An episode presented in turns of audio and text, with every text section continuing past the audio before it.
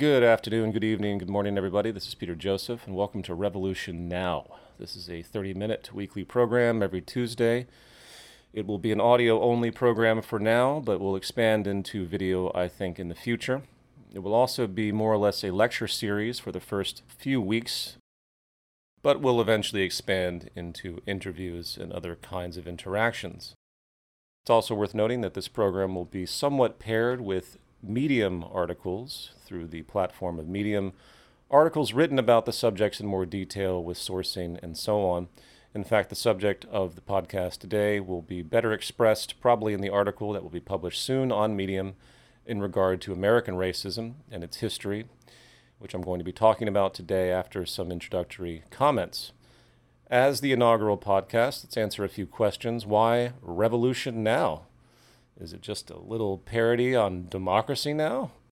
Well, first, I've been very frustrated that even though you have a litany of political and social shows dealing with news, dealing with analysis about what's happening with current events and so on, along with some theoretically minded shows that are debating the ins and outs of this or that, the capitalist versus communist duality and other things of such, which I don't really care for, there hasn't been a show that first really embraces the urgency of what we face as a species right now, given the confluence of negative trajectories from the ravages of socioeconomic inequality, something I've written about at great length in my book, The New Human Rights Movement, to the relentless and ongoing destruction of the environment through pollution, resource overshoot, loss of biodiversity.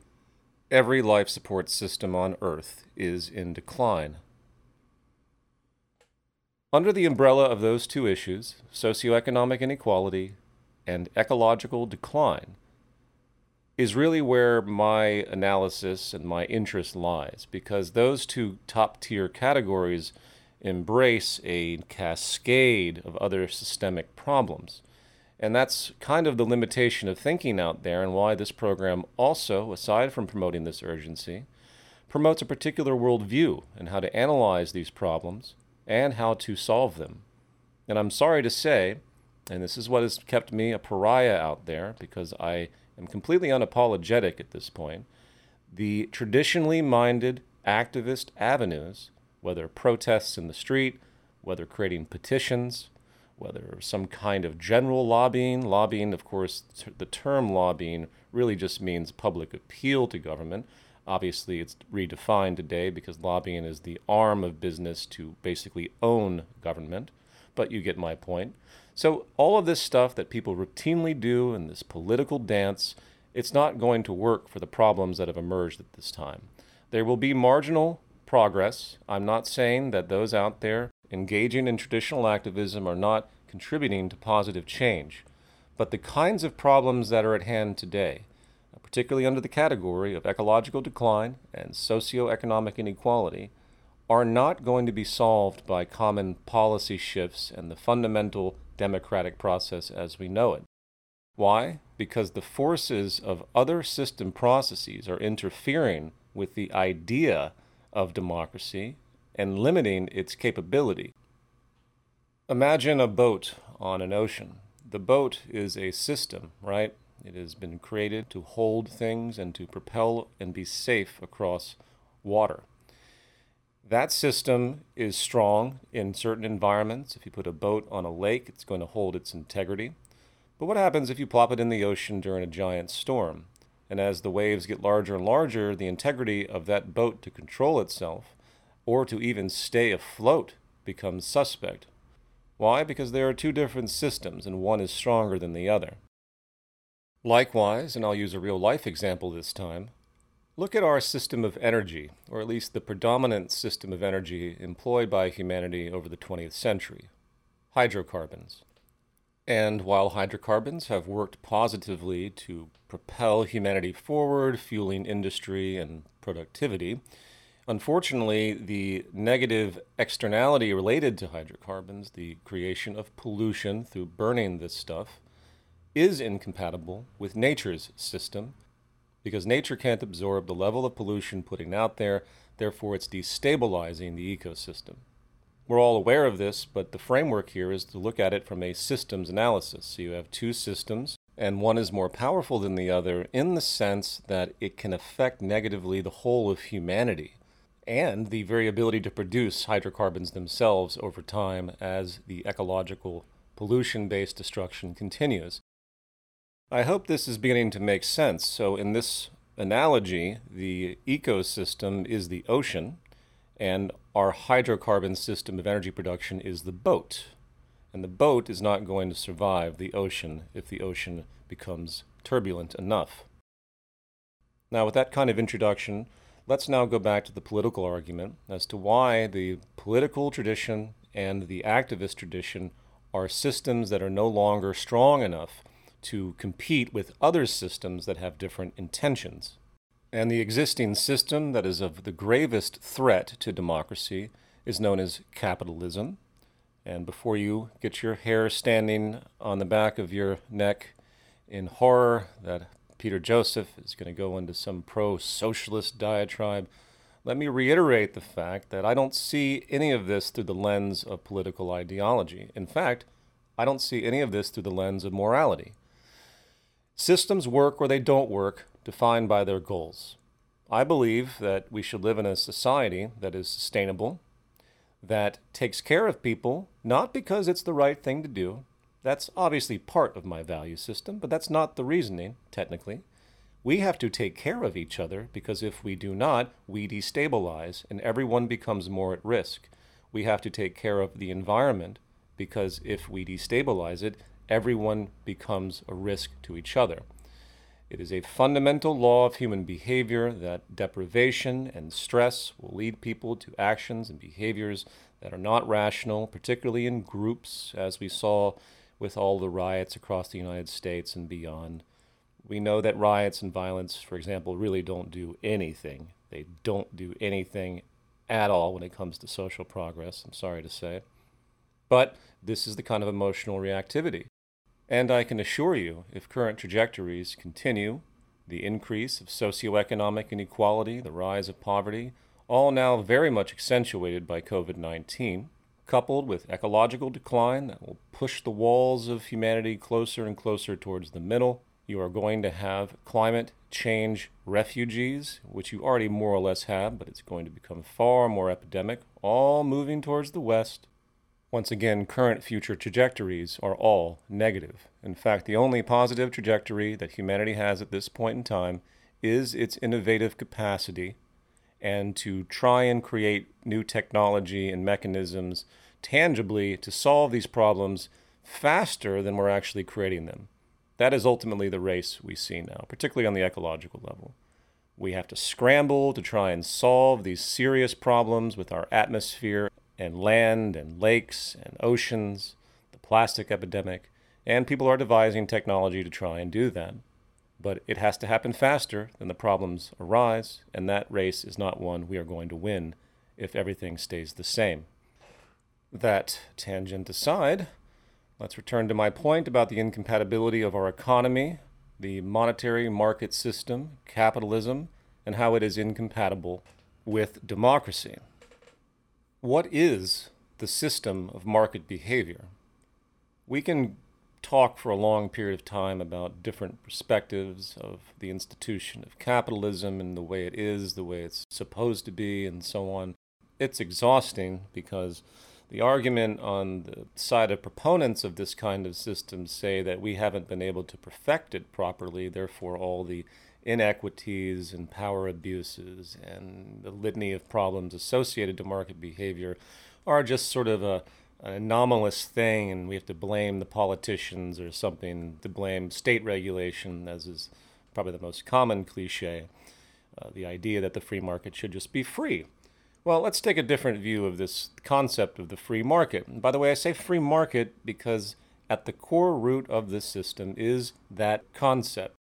While we have always lived in a mixed economy, there is no pure capitalist economy. It would be technically impossible due to the externalities that would be created that markets have no vocabulary to control or resolve. The ethic of capitalism still is the concept of open and competitive trade.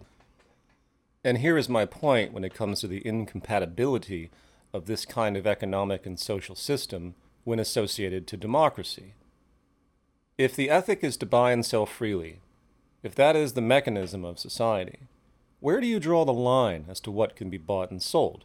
You see, I don't look at the compromised nature of government as some anomalous thing where people are spending money to influence, where people that are CEOs are in a revolving door with political institutions. I don't see any of this as anomalous because the system is simply expressing itself. The system of economy we have says buy and sell everything, and we are nothing but naive to say that we should draw lines about what can be bought and sold. So yes, it is a free market to the extent that you are free to buy your politicians if you can afford it. And since the entire hierarchy is built through the capitalist order, with all of the class relationships moving from the poor to the middle to the upper to the billionaires, the super upper, what you also have in return is a system where people that have lots of money are more likely to have power and influence. Therefore, you're always going to have a sort of top-tier group of regulators or managers or governors of sorts, and I'm using system language here, that are going to be biased towards the very system that, as will be continually argued, desperately needs to change, or more accurately, needs to be replaced. So there's your system analysis. You have this system of democracy as we know it, based on voting, based on basic lobbying and grassroots activism. You have your activist integration of this fundamental political avenue, electing representatives and hoping for the best. And that system is not strong enough to counter the system of economy which dominates everything. It's an issue of consistency. And one final thing I'll add on the subject that just dawned on me is the system of business is in fact dictatorial. I hope everyone understands that. Private dictatorships are what businesses are. Very few exceptions. People might feign some kind of democratic community approach to their businesses, but ultimately it is a clear hierarchy with the boss and the agents and so on. So if business and markets are the guiding energy of society, it's what makes things move, which is the case today.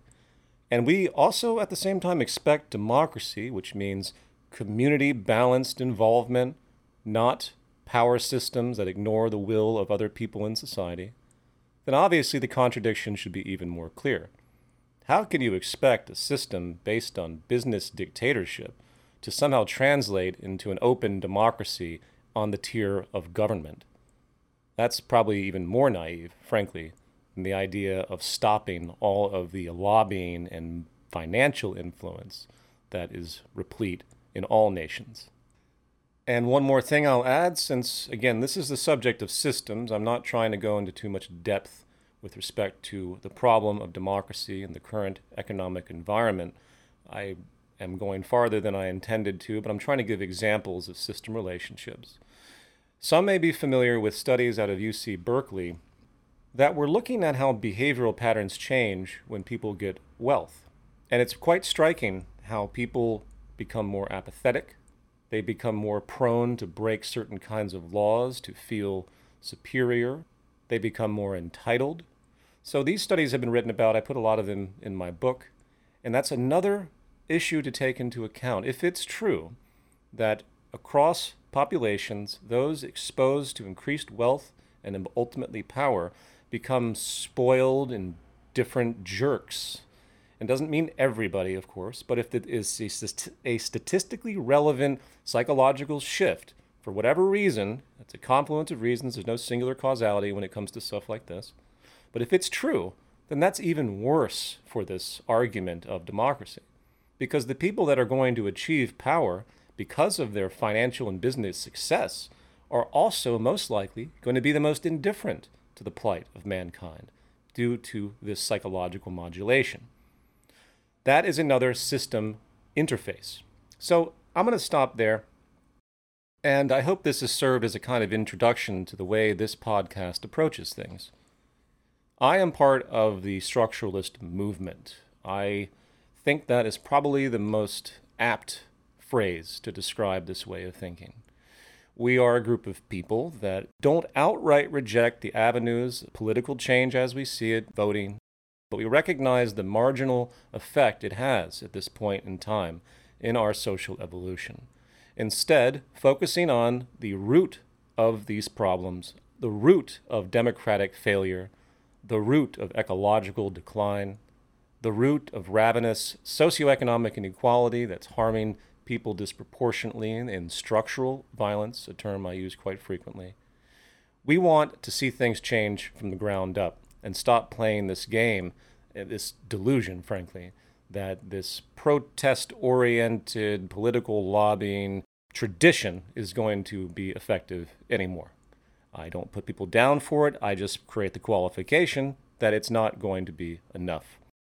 Now, there is a temporal exception to this rule, and that is when people rise to power that are of exceptional causticness and neuroses, such as Donald J. Trump. When it came to the prior neoliberal establishment, Trump is indeed an outlier, but he's an outlier in the worst possible way. First, it's completely cliche that a billionaire becomes president with absolutely no experience, because we have a whole culture of spectacle where they take the appreciation of a reality TV star and they superimpose it, the public does, or at least some of the public, on this figure. And his rise was a result, make no mistake, of the constant deficiencies of the Bush, Clinton, Obama dynasties. They are all basically the same kind of political institution. And the inherent disgust of a slowly awakening population, not knowing what to do, but just knowing they hated what was happening, impulsively elected Trump. And I'm sorry to say, he's got to go. Doesn't matter what you do, doesn't matter how much you hate opponents, this guy has to be voted out for the sake of the future of this country and the world. And it's as simple as that. Point being, in the broader scheme here, there are anomalous figures that will come along that should have no relationship to any form of social power, and Trump is that exception. So, he'll be booted, hopefully, and then you return to your basic neoliberal establishment, which is bad enough, but not even remotely as caustic as the Trump regime. All of that said, let's now move forward with the actual focus of this podcast, Episode 1, Racism in the United States. It must be interesting to look at the United States and all the social unrest that's occurring right now from the outside in countries that haven't gone through the experience that the United States condition has. By the way, I try my best not to refer to America, referring to the United States, because it's not really fair to all the other Americas. So in the hope to be exact in my language, I'm going to be correcting myself if I slip. The United States is a very unique case study on group relationships because of what has happened since the slavery period. And if you want to understand systemic racism, truly, you have to understand this unfolding. So let's step back and look at the history. It's interesting that race-based slavery, as we think about American slavery, really wasn't race-based slavery when it began. And what I mean by that is it took time to come up with the construct of race to justify slavery, as opposed to the other way around, where I think the myth has been that Europeans felt superior to Africans and therefore felt they were natural slaves, and really all that scientific racism that, in fact, came later. The actual history as recorded is not like that. The truth is slavery in the United States was simply a market-based economic decision to secure cheap labor and profitable investments. I'm going to quote a sociologist, Robin M. Williams, Jr., on this issue. Quote, "In a very basic sense, race relations are the direct outgrowth of the long wave of European expansion, beginning with the discovery of America. The resulting so-called race relations had very little to do with race. Initially, it was an historical accident that the peoples encountered in the European expansion differed in shared physical characteristics of an obvious kind. But once the racial ideologies had been formed and widely disseminated, they constituted a powerful means of justifying political hegemony and economic control." Unquote. While eons of slavery was common by way of war, conquest, debt, and so on, justification through physical appearance was actually little practiced until the time of the American colonies. Upon settlement, white European indentured servants, in fact, were mostly used. However, they had fairly short, multi-year terms and became limited in number as time went on.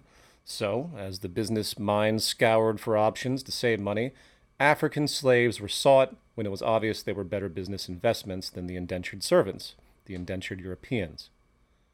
As explained by Professor of Sociology William Julius Wilson, and by the way, these quotes are taken from my book, The New Human Rights Movement, open quote, "The conversion to slavery was not only prompted by the heightened concern over a cheap labor shortage in the face of the rapid development of tobacco farming as a commercial enterprise, and the declining number of white indentured servants entering the colonies, but also by the fact that the slave had become a better investment than the servant, as life expectancy increased, resulting from the significant decline in mortality rates from disease, planters were willing to finance the extra cost of slaves.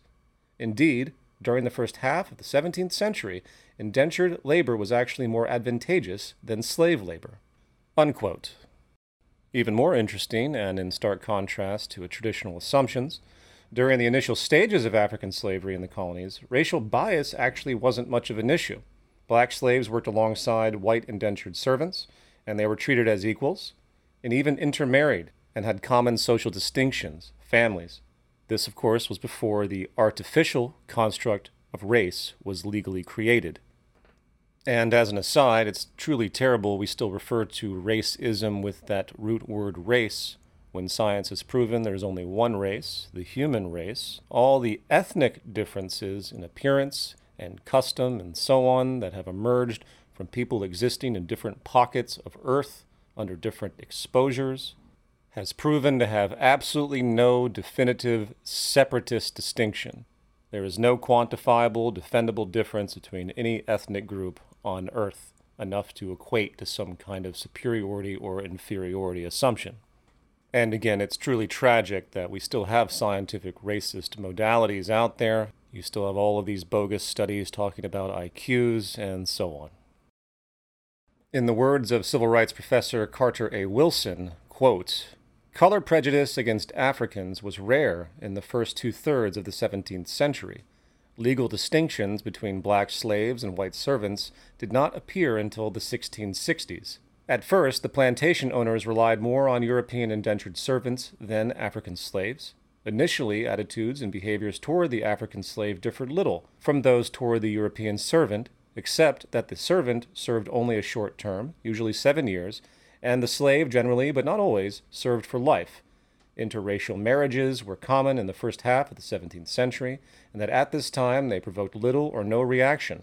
Christian status and Christian morals were important, race was not." Closed quote. All of this is to say that the dawn of American racism, racism in the United States, was not slavery itself, but how the framework of slavery was eventually supported and justified. The full transition from temporary white servants to lifetime-bound black slaves started around the last half of the 17th century, and the emergence of the legal distinction of race became encoded in society. Now, think about this for a second. This is fascinating. What it means is that all of the racism we see in the modern day in America, that culture of bigotry, comes from this initial step to make legal distinctions between two groups of people based on the color of their skin. All of the white supremacists, the KKK, all the Proud Boys and the Boogaloo Boys and the Trumpian cult, pathologically racist people, these folks are perpetuating a fallacy that was used years and years ago to justify the enslavement of black people. Think about that for a second. Now, that isn't to dismiss other related things that are associated cognitively and culturally when it comes to group antagonism, but it's important to understand this origin. And Martin Luther King was very notable in describing the transition phase after the abolition of slavery, where poor black people now were in competition directly with white workers. And that economic strain in the competitive market climate is really when the racism became codified and perpetuated culturally. You see this kind of behavior in all nations. Groups of people that fear foreigners, for the most important reason, their own survival is restricted by them coming into their countries or into their towns and communities. And again, this is empirically obvious. If you go through the history of all the countries of the world and look at where their biases and prejudices and bigotry rest in terms of group versus group antagonism, you will ultimately find that it's rooted in some kind of economic fear. Now, I'm not talking about gender relationships. That's a far more complicated thing. I'm talking about country versus country, nationality versus nationality, ethnicity versus ethnicity, and so on. So, to put this in the most concise way possible, you've developed a culture of bigotry in the United States that has become more and more diffused, but somewhat pathological, as generations have unfolded with this transference, these memes of bigotry and groupism and identity neuroses and so on. And of course, as alluded to prior, it feeds into already cognitive problems of the human brain. This is for a more expansive subject, but we do think categorically, and we do have certain propensities in terms of group identity and relationships. It's part of our evolutionary fitness, which I think is turned into evolutionary baggage. So all of this is to say that from a cultural standpoint, systemic racism has been with the zeitgeist, as it were, for a long time. And you can't just declare America being not racist when this kind of cultural baggage is clearly evident, and it does play into the decision-making process of white people when they have this baggage in their psychology, and subconsciously so. Now, there's one thing I forgot to mention as we move forward with this history, particularly with the fact that Black Lives Matter has been a direct response to police brutality, which, by the way, is just the tip of the iceberg in terms of the punitiveness and disproportional harm the American judicial system has caused to the black community for a long, long time, going all the way back to the origin of the United States Police Department, slave patrols. So if you think that the origin of an institution, a fraternity of the police in America, if you think that the echoes of this ongoing traditional institution doesn't have elements, baggage, going all the way back to the slave patrol period, you are not taking into account the cultural transference. Now, that aside, let's move forward with this history.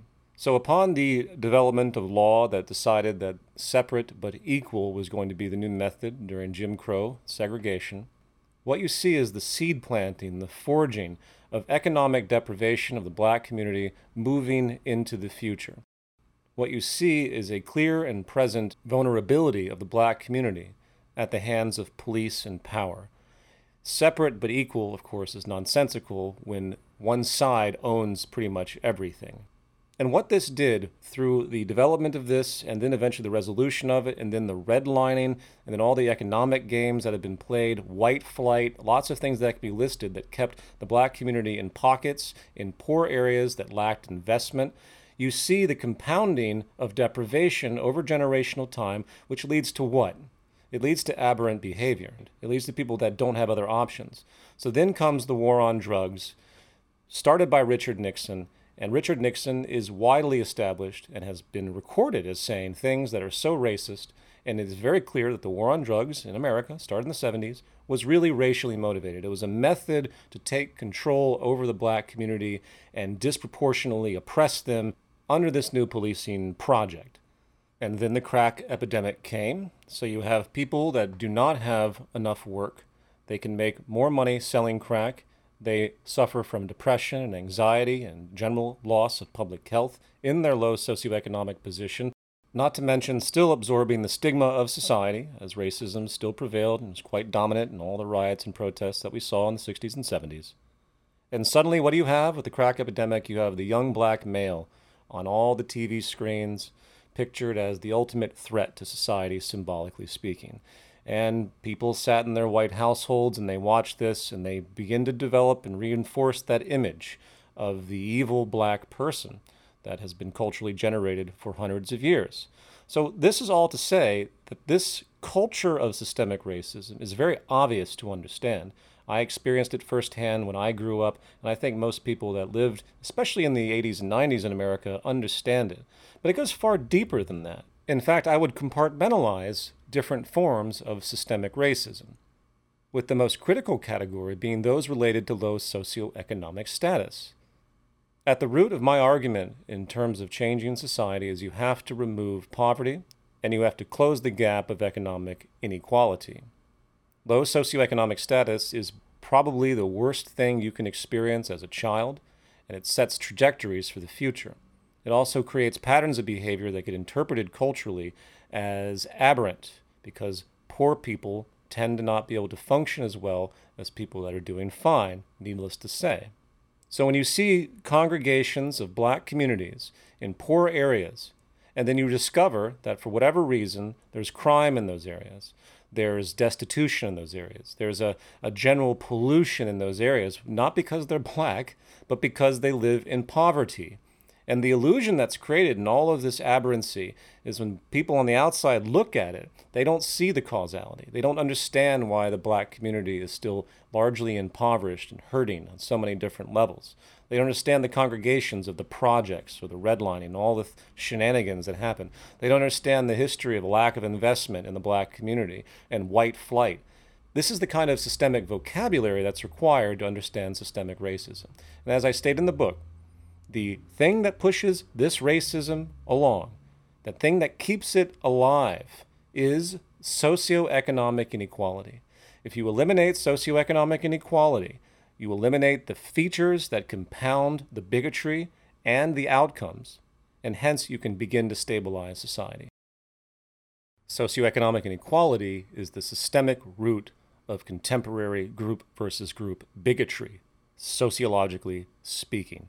And how do you remove it? Well, you can create a patch like universal basic income and just get people out of poverty, above the poverty line through that method, which is something I actually say is fine, even though it's not really a solution, because the problems associated with market behavior go way beyond group antagonism, even though that's ultimately the end result. For example, if we destroy our environment, all we're going to do is make each other more upset at each other, and it's going to cause more conflict and war. Or you can get to the root of it as opposed to UBI, and change the system, which is what I advocate, and we'll be talking about a great deal in future episodes. So I'm going to stop here for this inaugural podcast. I didn't quite get through everything I wanted to talk about, but there will be a Medium article posted, as I mentioned, on the subject of racism in the United States and the systemic nature of it. That will go into more detail soon. So stick to my social media if you can tolerate me. I do have a Patreon if you want to support this project and the other projects that I have in the works. October 6th is the release of Inter Reflections, and I will be coming back to you next Tuesday, and we will engage yet again. Thanks, everybody. I really appreciate it, and everyone be safe out there.